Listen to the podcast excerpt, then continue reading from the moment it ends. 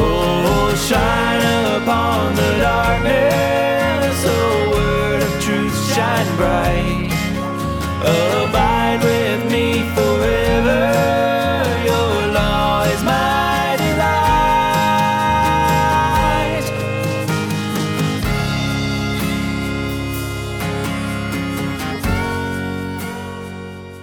Hey everyone, and welcome to Theana Money, where we seek to help the good man leave an inheritance to his children's children. This is Jeremy, the host of Theana Money. Think about all of the economic issues that could come from your house getting broken into. Yes, there are major potentials for physical harm there if the person tries to hurt you or your family and not just steal stuff. But let's not think about that. Let's just imagine a burglar who breaks into your home while your family is away or in the middle of the night and steals a bunch of stuff, but does not do any physical harm to anyone in your household. The economic consequences of that can range from frustrating to devastating, depending on what is stolen, how much it costs to replace, and if you have insurance that can help cover the cost of anything that was stolen from you. Maybe all the person steals is a TV that you can replace for a few hundred dollars, and money is not very tight for you right now. So, if that is all, it's frustrating and it's not, though, you know, it's not that big a deal. You can mark it up to God and His providence is teaching you an expensive lesson about focusing too much on material things and being quick to anger when you need to be more patient. But what if it's more than that? Your entire household is gone while you're at church or away on vacation or something like that. So the person is able to steal a lot more than a TV. You have several hundred dollars in cash, some expensive jewelry your wife only wears on the special occasions, and maybe some precious metals stored in a safe and hidden in a closet or something. You think uh, it's all good because it's in that safe and that safe is hidden. But what if the thief finds it and uh, he just takes the entire safe because he knows that with some tools he has back at home, he will be able to open up in no time? Let's make it more than just financial. That safe had a couple firearms in it, and it was where you kept private personal identification, such as social security cards, passports, birth certificates, etc. Now, what do you do? You have the potential for identity theft, not to mention firearms in your name are now who knows where. Or firearms you uh, lost in a tragic boating accident. So they're technically not actually lost so you would rather not try to get police involved in trying to recover them. Wink, wink. Now you just have to buy new ones and hope a crime is never committed with any of them soon enough that your fingerprints are able to come up on the gun if it's left at the scene of the crime. But what if spending a few hundred dollars, or if that is too much money, a couple dozen bucks a month for the next year could save you a lot of money by preventing your house from being broken into. I want to cover some ideas for that in this episode, and uh, some of it, a good portion of the episode, will be stuff that does not cost any money, just things like situational awareness and stuff like that. Now, before we go any further, I would like to ask you all to check out Theana Money's social media. Follow it if you like the podcast. Tell your friends about the podcast and check out the bonfire account for Theana Money that is linked in uh, the description of this episode. There are some cool t shirts about uh, theonomy and uh, economics and different stuff like that that y'all might really appreciate. And so uh, go ahead and uh, check that out if you're interested in getting some cool Theana Money t-shirts and stuff like that. So about six months ago, there was an episode of Bright Hearth in which Lexi was not on, but Brian and a guy from the church talked about how to protect your home. The episode was an hour and a half, so listen to it at one and a half speed, should have finished it in an hour, but my wife and I probably took three hours or more to get through it all because we talked so much about it. Some of what I talk about here is from that episode, and some is just from stuff I knew already long before I'd ever heard of Brian Sauvé or Bright Hearth. First, I want to do some preventative stuff, then talk a bit about what to do if uh, a bad situation is actually happening. Preventative aspects are important because we would rather prevent a bad situation from happening to begin with than try to fix one as it is occurring or after the damage has occurred. Of course, bad things happen no matter how much you try to prevent them, and we want to know how to prevent and react. But more time spent preventing can result in less time spent reacting. Longer screws for doors to make them more difficult to kick in is one idea. That will make it take longer if someone did attempt to kick your door in, and that gives you more time. If you're the husband listening, it gives you more time for your wife and kids to run back to uh, a, bedroom and lock the door, and you grab your gun and I don't know, yell at the guy to leave and tell him uh, things will not go well for him if he continues to try to break in. Or uh, another idea with that is it gives you time to hit the alarm on uh, your car that's sitting in the driveway 10 feet away from the guy trying to uh, break in. People trying to commit crimes don't like having a lot of attention on themselves. And if a car alarm far five feet away starts going off, he might decide he needs to get away quickly before anything happens to him, before too many people notice or the police get called on him, or if the police have already been called on him, get away before they show up. Things like that. making sure that locks on your windows work properly so no one can come in without breaking in by just coming in through a window.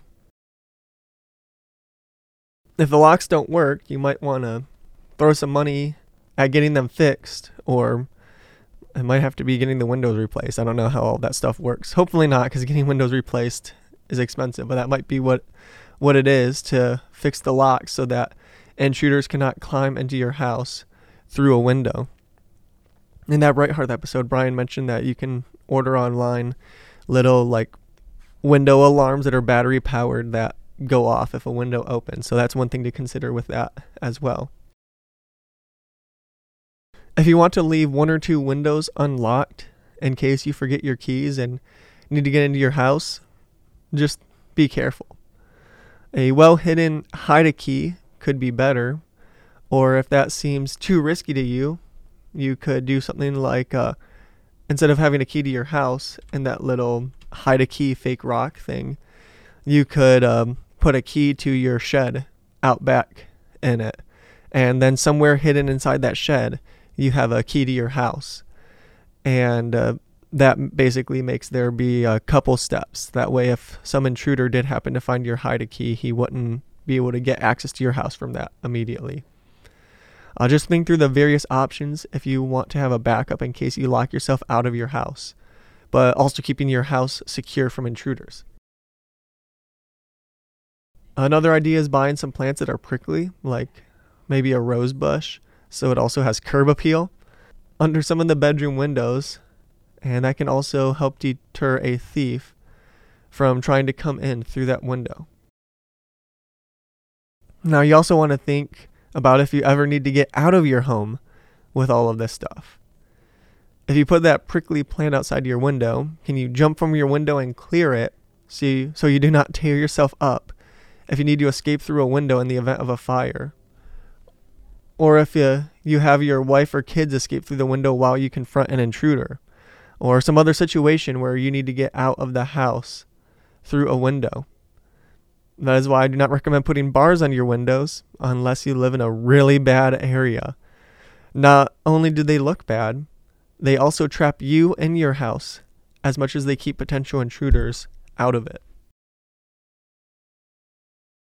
We also need to think about not just prevention for threats from other people, but also threats from other sources that could harm your family. Smoke detectors. Do all of yours work?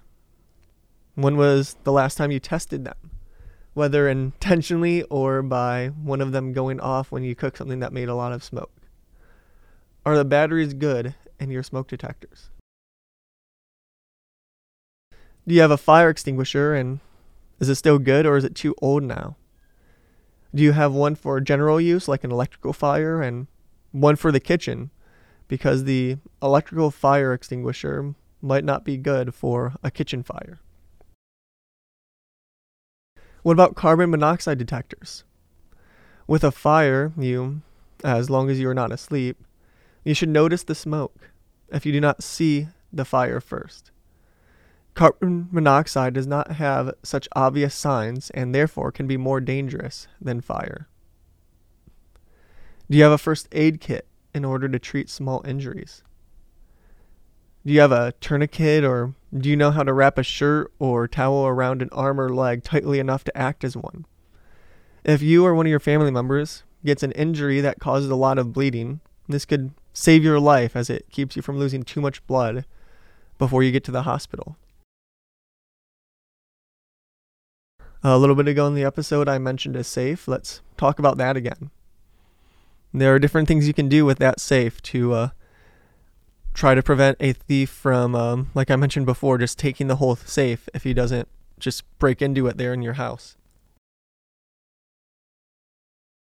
If you want to, you can bolt your safe to the floor or the wall. Then, even if a thief finds it, he has to be able to open it right then and there to steal its contents. He cannot just take the whole safe, knowing he will be able to break it open when he gets home.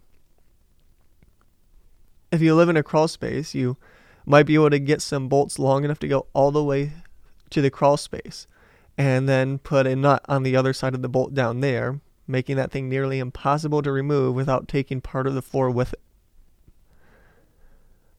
I do not recommend doing this without seriously thinking about it though. I live on a crawl space and not plan to do it myself, especially since I have concrete, not just two bys and OSB, between my crawl space and house proper.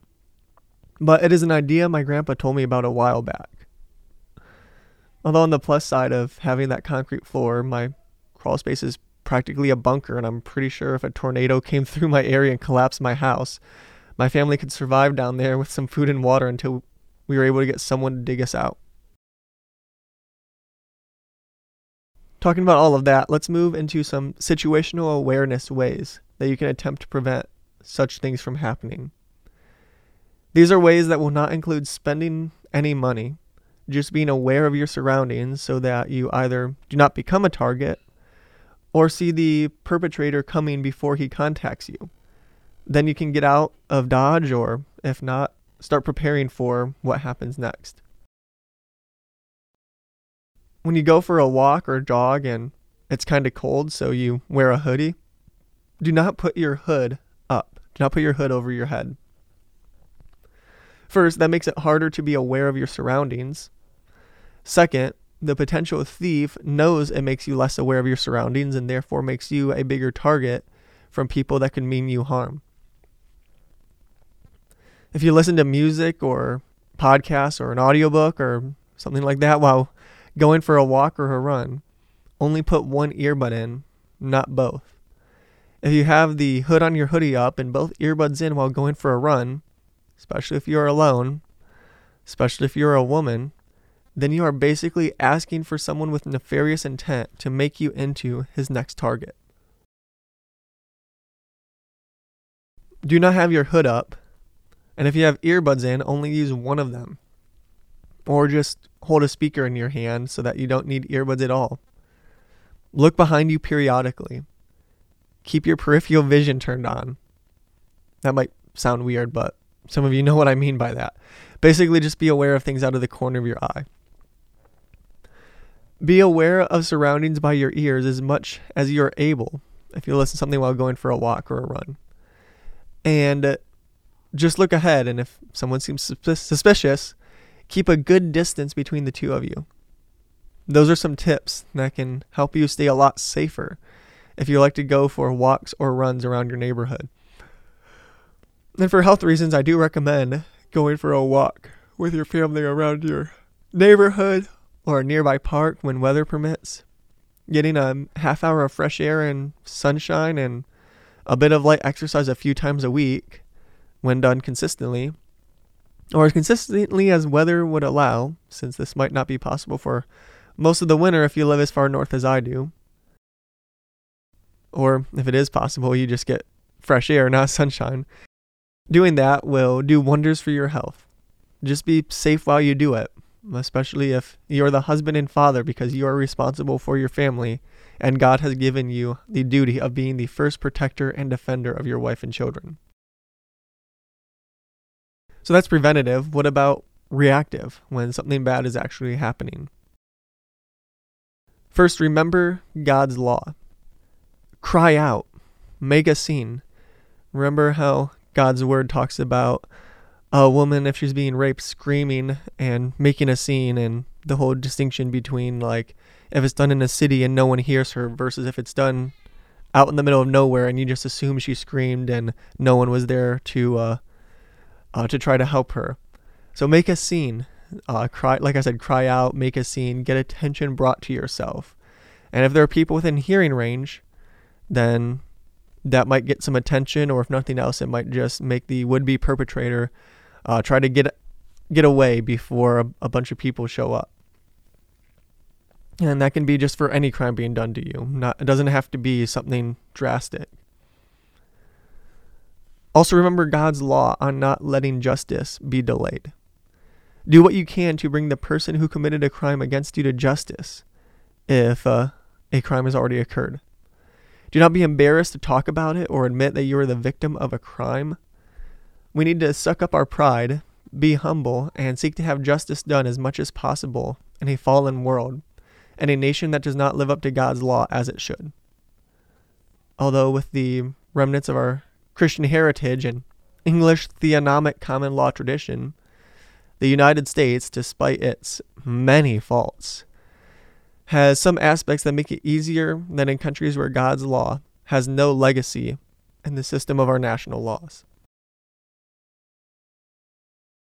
Talking about when preventing has failed. Now, what do you do in the moment when something actually is happening? A lot of this is very situational. Is this a person breaking into your house in the middle of the night? Is he someone trying to mug you as you're walking down the street or at a park? Are you alone or are you with other people? Does the person have a knife or a gun or some other weapon? Or do you not know if the person is armed or not? Like the intruder in your house that you are walking down the hallway to confront. All of that will change how you should respond to the situation. So do not take what I say as a step by step outline, but some ideas for you to think about and uh, apply it to the places where you live or the places that you frequently go and what to do in various situations that could arise there. This is especially true for men since, when again, you are the first protectors of your family. And I'm sure a lot of guys listening to this podcast have daydreamed about various situations and how they would respond to protect their families. Like, I've done that same thing, daydreamed about that. So I guess keep doing that, and maybe what I'm about to say will give you a few new ideas. I already mentioned using your voice for self de- for self defense by making a scene to hopefully scare the person away. While this here is probably a long shot in most cases. If you can actually manage to pull it off, it would be best. Talk the person down. Now, if someone is at the point of pulling a knife or gun on you, talking them down is probably not going to happen. Talk no jutsu doesn't work in real life like it does in Naruto. But if you can, on some rare occasions, somehow manage to do this, that would be ideal because it would pretty much avoid the situation going poorly altogether. You don't get injured or robbed, and you do not have to harm the person trying to mug you in order to keep yourself from being injured or robbed. Under talking the person down, I would put talking them down by scaring them. Try to be intimidating, perhaps by showing your weapons that you have on you. and make the person decide that he made a mistake trying to mug you and it is in his best interest to apologize and leave. Maybe if you uh, come across as a bit of psychotic, that will help with the intimidation factor.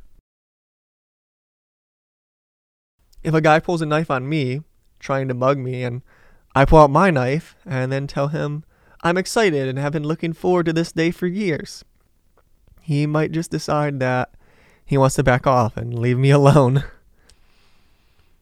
In the last episode, I mentioned my friend who was a Detroit police officer, now retired. He has a son named James, and James and I used to fight each other all the time when we were teenagers. Not because we didn't like one another, we were great friends, but just for fun and to get better at fighting. One time, James and his dad went to an Asian country for a vacation. They were told not to walk down this alley, and so, of course, they walked down it. A guy pulled a knife on them to mug them, and James' dad, not even concerned, just let his son handle it. James pulled two knives out, and the guy ran away. Did not even need to fight. I wanted that to happen to me ever since I first heard that story. Although I haven't carried multiple knives on me in a while, so I guess I need to do that if I ever want this to be a possibility. I tell this story to give an example of when intimidating a guy trying to harm you is enough to scare him away without actually needing to fight. The guy pulls a knife on you and you pull two knives or a gun on him and he decides he should leave you alone. If you do need to fight someone, you get mugged, and no amount of talking or intimidation will make the guy stop. As much as I want to tell you to wreck the dude in hand to hand combat, weapons are better. They make things a lot easier. Gun fu might be a joke, but five hours of training with a gun might be able to save your life more than 500 hours of martial arts training. If the guy already has a gun out pointed at you and you're 20 feet away, this is a difficult situation to be in without a firearm of your own. Even then, it's still difficult. Uh, even if you are Master Varga, he is an old instructor of mine, and he in his 60s could probably take James and I in a fight at the same time and win. And James joined the military after high school and was one of the top fighters in his class, if not the top. He was in the Air Force and uh, decided they were not good enough to keep his fighting in shape. So James trained with the Marines and they got upset that an Air Force guy kept beating them in fights. Not even kidding. Uh, this was my old sparring buddy, and while I wish I could say that we were neck and neck in skill when he did all of this stuff, he was a year older than me, and I was always struggling to keep up with him, with the difference becoming more and more apparent as we got later into our teen years. But, anyways, even if you're Master Varga, this guy that James and I in a two on one fight probably would have struggled with, even when he was in his 60s. If a guy's 20 feet away and already has a gun out and pointed at you, that's a very difficult situation to try to do any kind of martial arts to get yourself out of. No matter what movies you've watched, you are not able to dodge bullets. But having a gun and knowing how to use it safely knowing how to use it safely. Please do not carry around a firearm if you have not only never fired that particular one before, you have not fired a gun ever before. I don't care if your state has constitutional carry, know how to use that weapon before you hurt other people besides the bad guy. Whether or not you can carry a firearm, keep a knife or two on you. First, they are convenient to have because you never know when you might need to open something. You have to open a box and you cut the tape.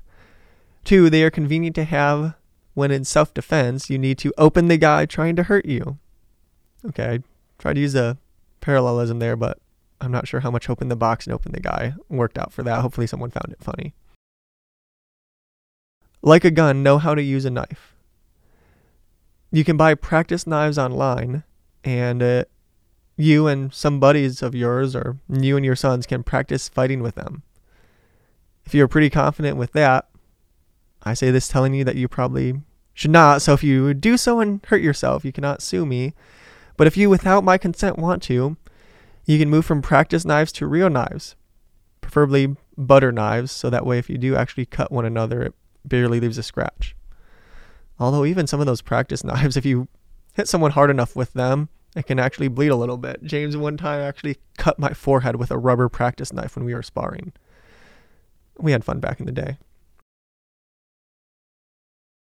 Also, if someone does have a gun and you have a knife, if the guy hasn't pulled out his gun yet, you, you know he has one, but he still has it at his side, and you're relatively close to him, 10 feet away, maybe even 20 feet away, you'd be surprised how quickly you running at the guy can cover that distance, and you can pull a knife out a lot faster than you can pull a gun out. That's why in certain situations a knife is actually deadlier than a gun. Because if you're trying to mug me and you're standing 10 feet away from me and your gun's still at your side, you haven't pulled it out yet, you even have the safety on, so you got to deal with the safety once it's pulled off. I can cover the 10 feet in between us before you can have the gun out and pointed at me. And even if you do have the gun out and pointed at me, by that time I'm close enough, I can probably push the gun away before you can pull the trigger. And then I can mess you up with a knife a lot more than you can mess me up with the gun in that situation because I just have to keep the gun off to the side. Uh, to bring uh, my Detroit police officer friend up again, he actually had a situation where a criminal with a box cutter did a lot more damage to a police officer than that Detroit police officer did with his gun to the criminal.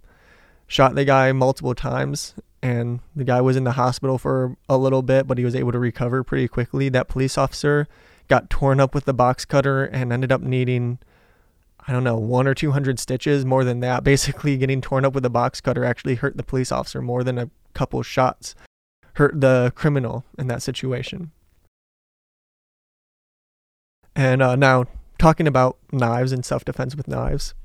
If you ever have a guy pull a knife on you and you pull out your knife on him in self defense, remember that fighting with knives is a game of tag.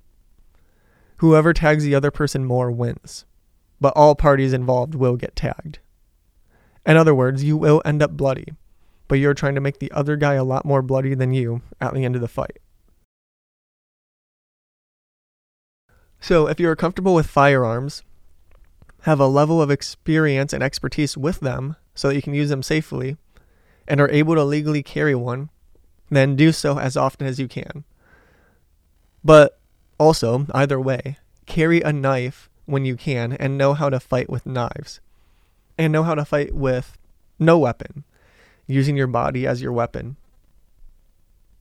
If you try to get martial arts training, be careful. Most of the clubs won't teach you how to actually fight very well, or if they do, they can be really expensive. A lot of clubs, a lot of martial arts clubs are about getting money for the instructor, not passing on the skill to future generations as well as the discipline and other instructions that goes along with that. If you live near the Detroit area, the Korean Karate Academy of Allen Park, Michigan, or any place that they recommend are good and will teach you better, better martial arts than most other places, while charging a fraction of what many of them would charge for similar level of training. That's where I learned for 10 years and we took it seriously. We'd actually hurt one another sometimes, or maybe more than just sometimes, and then laugh about it. They are not like other martial arts clubs today that don't make any contact when fighting one another. We would uh, actually make fun of clubs like that. Talk about how, like, a teenager at our club could beat adults at their club in fights and stuff like that. And speaking of that Tang Soo Do Club, there in the Detroit area.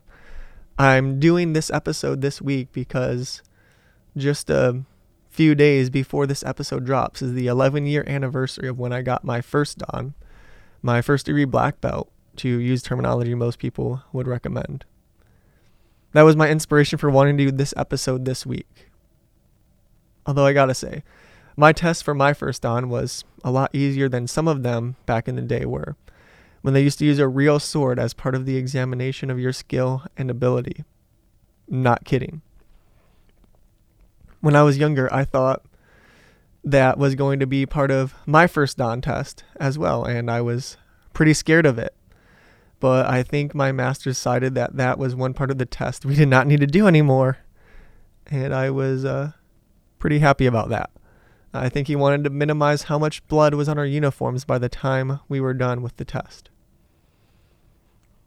I know I rambled a bit in this episode and went a bit long, but for me it was fun to reminisce on some of those old memories.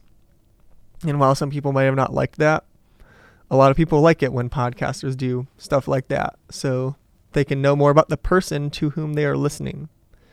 So I guess you're welcome to the latter group and sorry, not sorry to the first. Anyways, I hope at least part of this was helpful for you. If nothing else, try to think of preventative measures to defend yourself more than you think about how to respond in the moment something bad happens. Because maybe the bad moment won't happen if you take good preventative measures. Or if it still does, your response can be a lot quicker and perhaps a better decision because you've thought this through before. So you can let your body react instead of having to think about what to do. That was this week's episode of Theonomony. As we go, I want to remind everyone that the law of the Lord is perfect, sure, right, pure, clean, and true. So go apply that law in light of the gospel of Christ's atoning death and resurrection to every area of life. Grace and peace, friends. More